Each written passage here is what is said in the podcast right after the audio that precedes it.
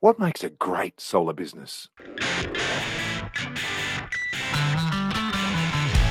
How can you learn from the past and prepare for the future so your solar business thrives?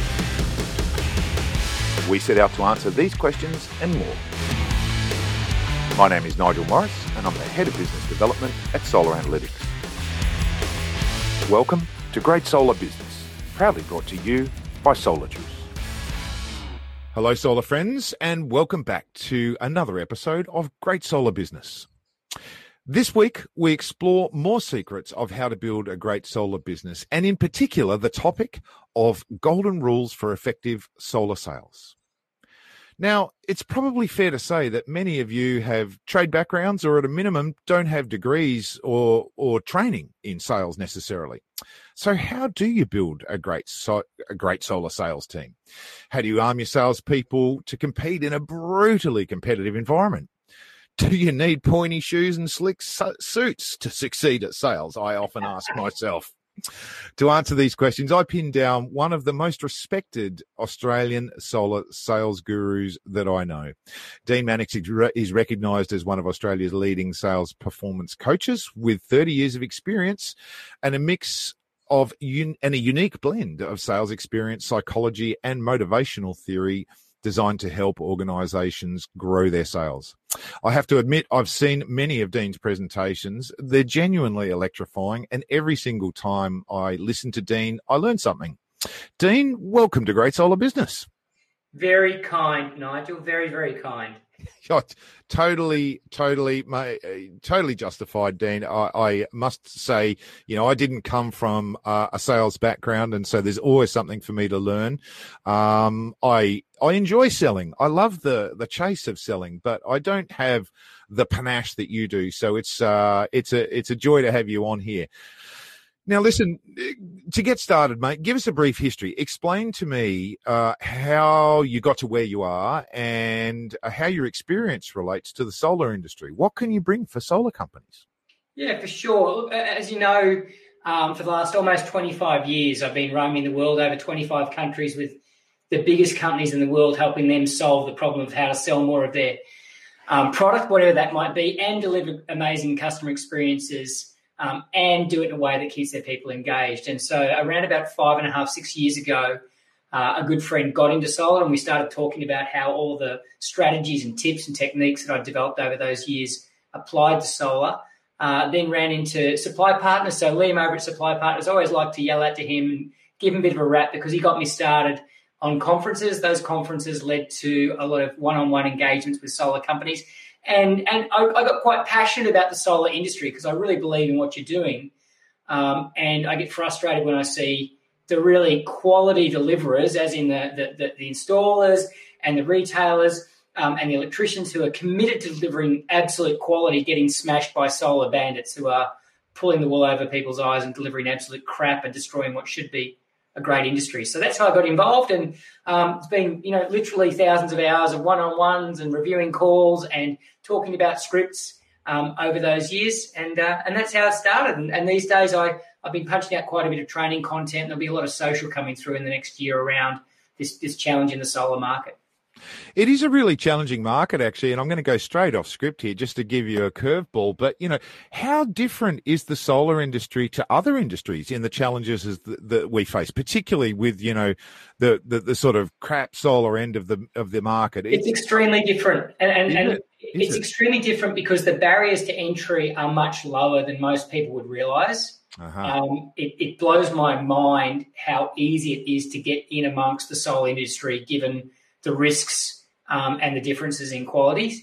And there's a lot of money, there's a lot of margin to be made in the industry, and there's not that many. There's not that many markets where you get that combination. Not that hard to get into, and still a lot of money being made, and that tends to attract the bandits. Interesting. That's something I'd never really thought of before to ask that question, but that's that. It's no wonder it's hard. yeah, exactly. you think about you think about um, say software sales, right? A lot of margin, but actually really hard to create a high demand product, really hard to sell it. And so it doesn't attract the bandits. But the other factor is government funding. Look, the one thing that you and I know over the last 20 years, every time government funding is thrown at something, it attracts a pack of people that um, really don't care that much about the customer and just want to milk the machine. Yeah, yeah, you, you, nailed it in one there. So listen, let's. I know a lot of our a lot of our listeners and, and a lot of people in the solar industry have come from a trade background, right? They're, they're typically sparkies, um, or people with those types of trade backgrounds who've sort of um, uh, yeah, fallen into uh, building their, converting their business from, you know, perhaps just being focused on install to actually being focused more on selling and marketing and trying to build their, their little solar world. Can a trade person really get good at selling? And, and, and what's the number one key to doing that? Yeah, uh, the answer is absolutely. So, so the thing I talk a lot about globally is the most successful salespeople that I've met around the world, the ones that are doing eight figure salaries, as in commission plus salaries, and I'm, I mean eight figures, not seven figures, are the most boring people that are, that you've ever met. A lot of people think, a lot of people think that, yeah, it's a lot of people think that the most successful salesperson is this really spivvy, uh, high contact, high energy, high communication, roller dollar, you know, and, and it's absolute crap. The bottom line is, is that process beats personality every time when it comes to scaling things up. And so, uh, you know, if you've, if you've learned to trade and if you've got a mind that's analytical enough to have done that, then you can absolutely learn sales. The only thing I can't teach you in sales is, is I can't teach you curiosity and I can't teach you to care enough about other people to go that extra mile and understand them a little bit deeper. But if you've got those two things on board already, everything else can be taught. Absolutely. Beautiful. What a great starting tip.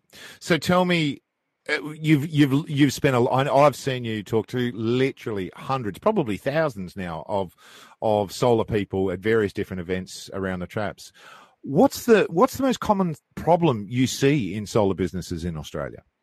Um, I think it's it's it's a lack of skills that cause people to go head to head with the price, you know, the solar bandit with the cheap price, and and when you go head to head on price, the only comparison that the uh, potential customer has is one price over the other, mm-hmm. and what the reason that's such a big challenge is is it's not easy without clearly defined strategies to differentiate one solar solution from another one because the bandit will tell tell the customer, look, it's a tier one panel for a tier one panel. There's no difference. Just trust me. Right. They'll tell you, no need to worry about the installation. We'll sort that out when we get out there. They'll tell you, they'll tell you anything they need to, and they'll leave with no remorse in relation to what they've delivered on your roof because they know that you're not going to figure it out for probably two to four years. Yep. Um, and so I think the biggest challenge they they face is they get sucked into this price game, and that that sucks their energy out of them. That sucks the energy out of them. It sucks the margin out of their business. It takes all the fun out of what should be, you know, a fantastic business and and um, career. And so this, we, they need to develop the ability to go toe to toe, but change the game so that they can create someone who's focused, passionate about, and educated on quality enough to say, "I'm actually scared of your cheap quote." Uh, like there's just too much risk involved in that, and so that's the that's the challenge I think most face. And it takes a little bit of work, but it's a lot easier than I think most people realize. Process and getting that story across. Hey, that's something something I see all the time is how do you actually get this story across to people? And so, yeah. so, so, so, how can a, and the, the other one that I, I just want to ask, and there's a few questions before I want to uh, sort of jump into, you know, a little bit more about the future and, and, and preparing for the future. But very common scenario is, you know, our market has a very small number of very, very large players and then a long tail of thousands of small companies. Yes. And, um, um, is there any way how how can you compete if you're a tiny little company competing with these you know leviathans who have multi-million dollar budgets and and in particular what sales techniques can be used to to survive and to compete successfully yeah, for sure. Look, you've got to know where you can. be, No matter what your business is, you've got to know what your competitive advantage is, and you've got to double down on strategies that link to that competitive advantage. So let me explain. When I'm talking to a tier two bank as one of my clients, like let's talk about a, a Bank of Queensland, a Suncorp, a Bendigo to a lesser extent, and I'm talking to them about, say, competing with other people who are my clients as well, say a CommBank or an NAB, I always say you are never going to outmarket CommBank or NAB. You'll never have a big enough marketing budget. Yep. You'll never have as big a brand. Yep.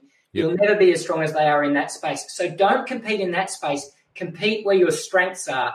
Where are your strengths? Well, your relationship with your community, uh, the, the, fact that you know everybody's name in the marketplace, the fact that people love people who are using you love small, and often as a result of loving small, don't love big.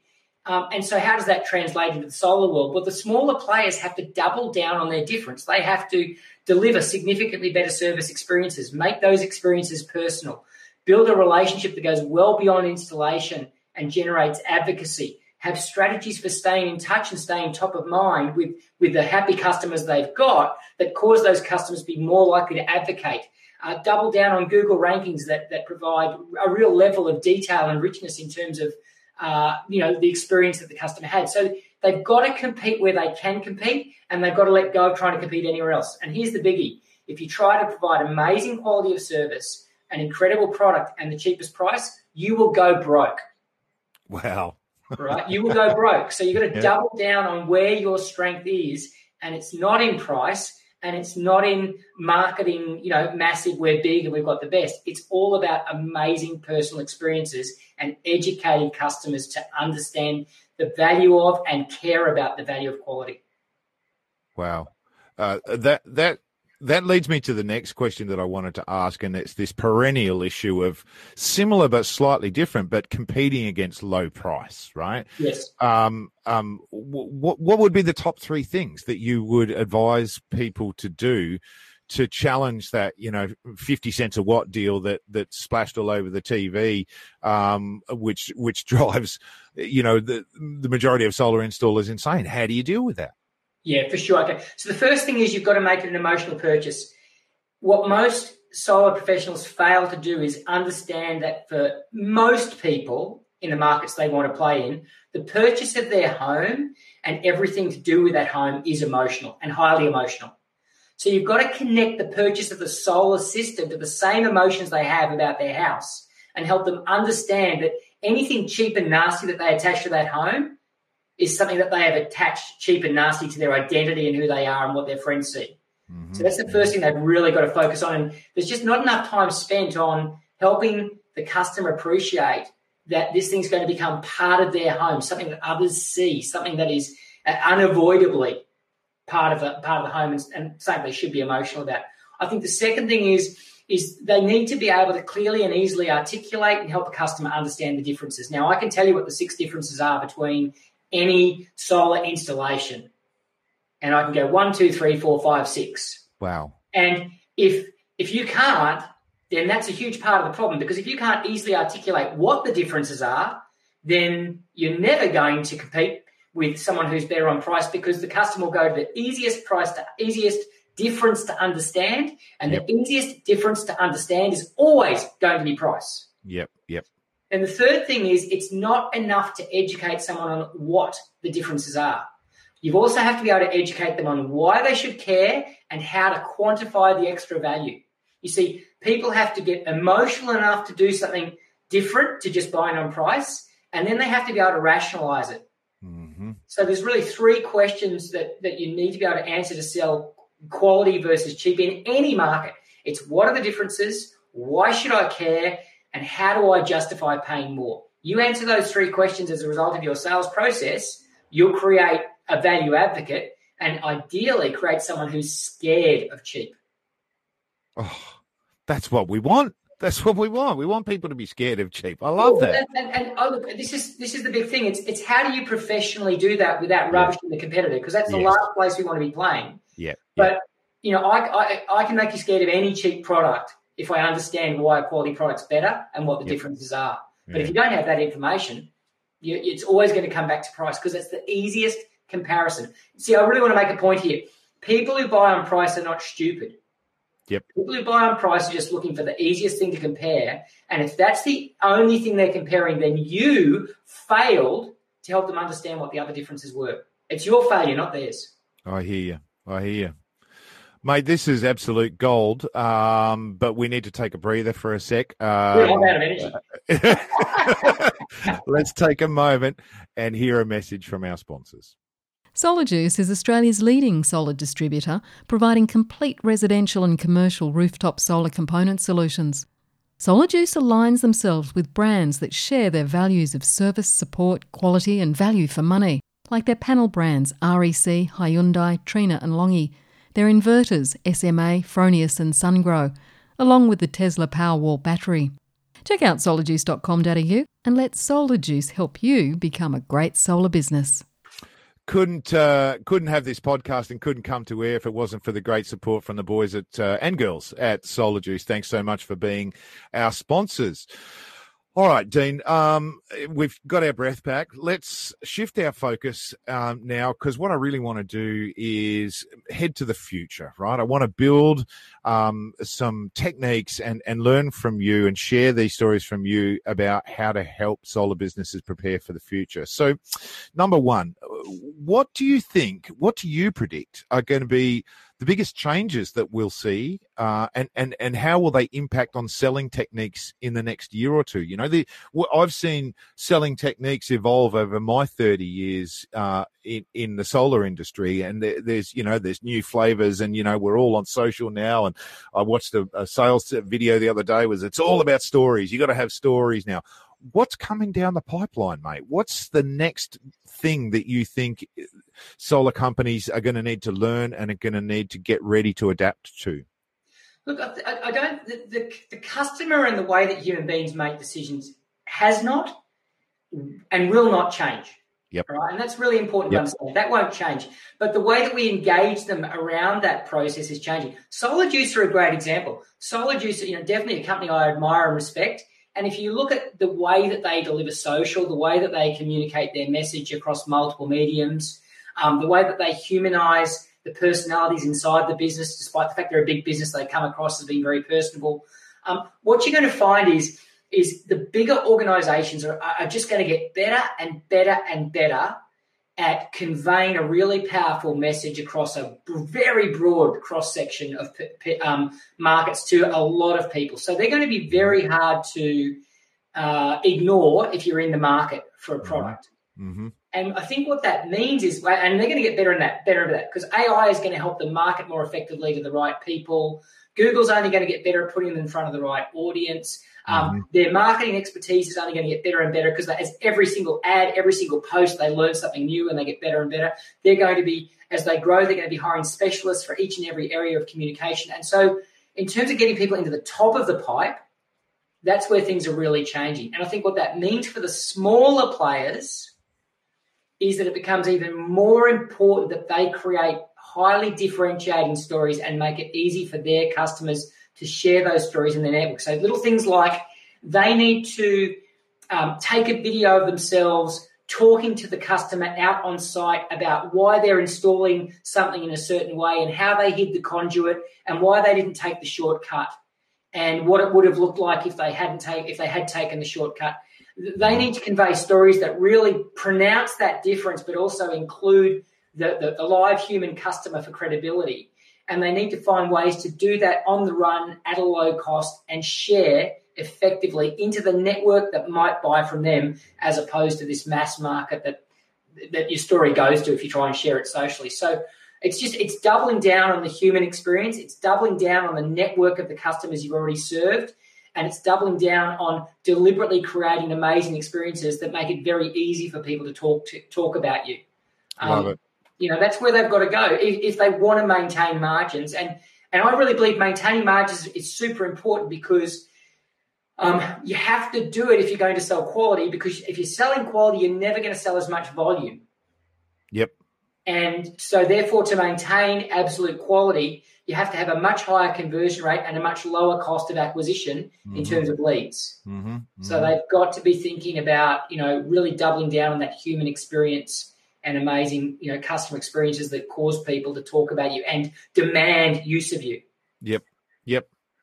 And I, I, I couldn't agree more with what you said about the fundamentals of of the way consumers behave. But but answer me this: uh, over over your over your time and and, and with your experience in solar, um, do you think consumer expectations are going to change over the next year or two? Uh, you know, are, are, are, consumers getting the message? Are they getting savvier, or or or, or yeah. um, uh, you know, what are they going to what are going to be asking for in a year or two that that cost, that solar businesses need to prepare for? You know, I, I was um it was really interesting. I was reflecting on this quite deeply about four or five days ago. Um, there was a post from Tindo around recycling of panels, mm-hmm. and quite an emotive post around the number of panels that are needing to be recycled, the impact on the environment, um, and and the fact that you know somewhere somehow Australia needed to take responsibility for the amount of crap it was allowing to be imported and was going to end up in as landfill. And and and if that story came to me, but then I went, you know what? I wonder, I wonder how many uh, non-solar industry human beings contemplating purchasing a product to save money on the electricity bill that that would impact enough to say I'm going to pay for quality. Mm-hmm. Mm-hmm. And my reflection was not many. Mm-hmm. Um, you know, the, the, we, we like we like to think that people are would be happy to pay significantly more for products that don't impact the environment, for products that are better for the human race, for products that um, aren't made by people that um, are getting paid low wages. But the simple reality is is that whilst we see stories about that stuff, the majority of product sold doesn't tick those boxes, and so I don't know that it will change that dramatically. And that's why I think actually it is you have to change the expectations yourself as a result of the way that you sell and mm-hmm. change those expectations to a much higher expectation of quality installation, fantastic looking aesthetics, um, high quality equipment, absolute confidence in warranty, etc. The way you sell has to create those expectations if you want to compete with cheap. Mm, mm-hmm control the expectations. Absolutely. We, we need to we need to create them through the way that we sell and the way that we educate people. Because if we want to make people make smarter solar decisions, we have to make them smarter about what quality is and what crap is. Yeah, yeah. Uh, yep. No, I got you there. All right, mate. Sadly, we're nearly out of time, but let me let me give you a chance. The last question to wrap it all up. Um, if you, Dean Mannix, uh, and and God forbid you enter the solar market because you're going to make it hard for everyone else who I love so dearly. But but if you owned a solar business uh, and you were you know uh, building yourself up to get ready for the next year or two, what's the thing you'd be most focused on? I'd be most focused on making sure that my conversion of lead to site visit was um, extremely high. Mm-hmm. I'd be looking to radically differentiate a site visit from myself to anybody else visiting the site or making a phone call and making promises that they can do it over the phone. Mm-hmm. I would uh, develop my personal capability and my people's capability in relation to uh, building a strong and deep sense of rapport and credibility rapidly on a visit and educating the customer around what to look out for with cheaper providers. Uh, and I would be very, very deliberately figuring out how I could capture moments on every installation through um, phone cameras that uh, enable me to send a consistent stream of information out to the marketplace through my website, through my social, that what we're doing is different to what you're going to experience uh, if you choose to buy cheap. Those so, are the sort of things I'd care about. So, you know, a recurring theme through all of this uh, to me is how critical communication is in all of this, right? Yeah, the people skills are really important. And I think once again, you can systemize and radically improve the human interaction if you can just understand the science behind what a great human interaction is. So um, does that does that mean scripts? Is it lit, as literal as that? Yeah, at the beginning, yeah. The bottom line is, is it's, it's like, look, going into a sales situation without a script is like going into cooking a cake without a set of instructions. Mm-hmm. Mm-hmm. And yeah, there might be one in 10 that can figure it out, but nine out of 10 are going to fail miserably, despite the fact they had all the ingredients. So it starts with scripts, but then scripts and structure should then give your people the freedom to be themselves mm-hmm.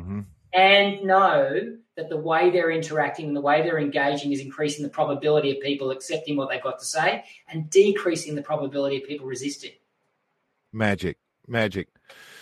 Dean, um, there is something in there for every solar business to contemplate. Like I said, every time I listen to you, um, you give me great food for thought. I'm I'm not an intrinsic sales guy, um, but I do enjoy it and I love the chase. And there's always something in it, mate. Thanks so much for joining us today.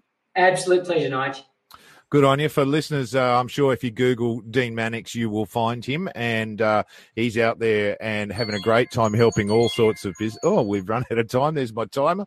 Um, uh, so, friends, that's a wrap. My name is Nigel Morris, and I'm the head of business development at Solar Analytics. I hope you picked up some tips on how to build a great solar business, and look forward to speaking to you again soon.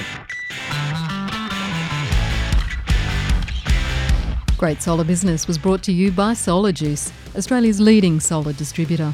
Solar Juice aligns themselves with brands that share their values of service, support, quality, and value for money. Check out solarjuice.com.au and let Solar Juice help you become a great solar business.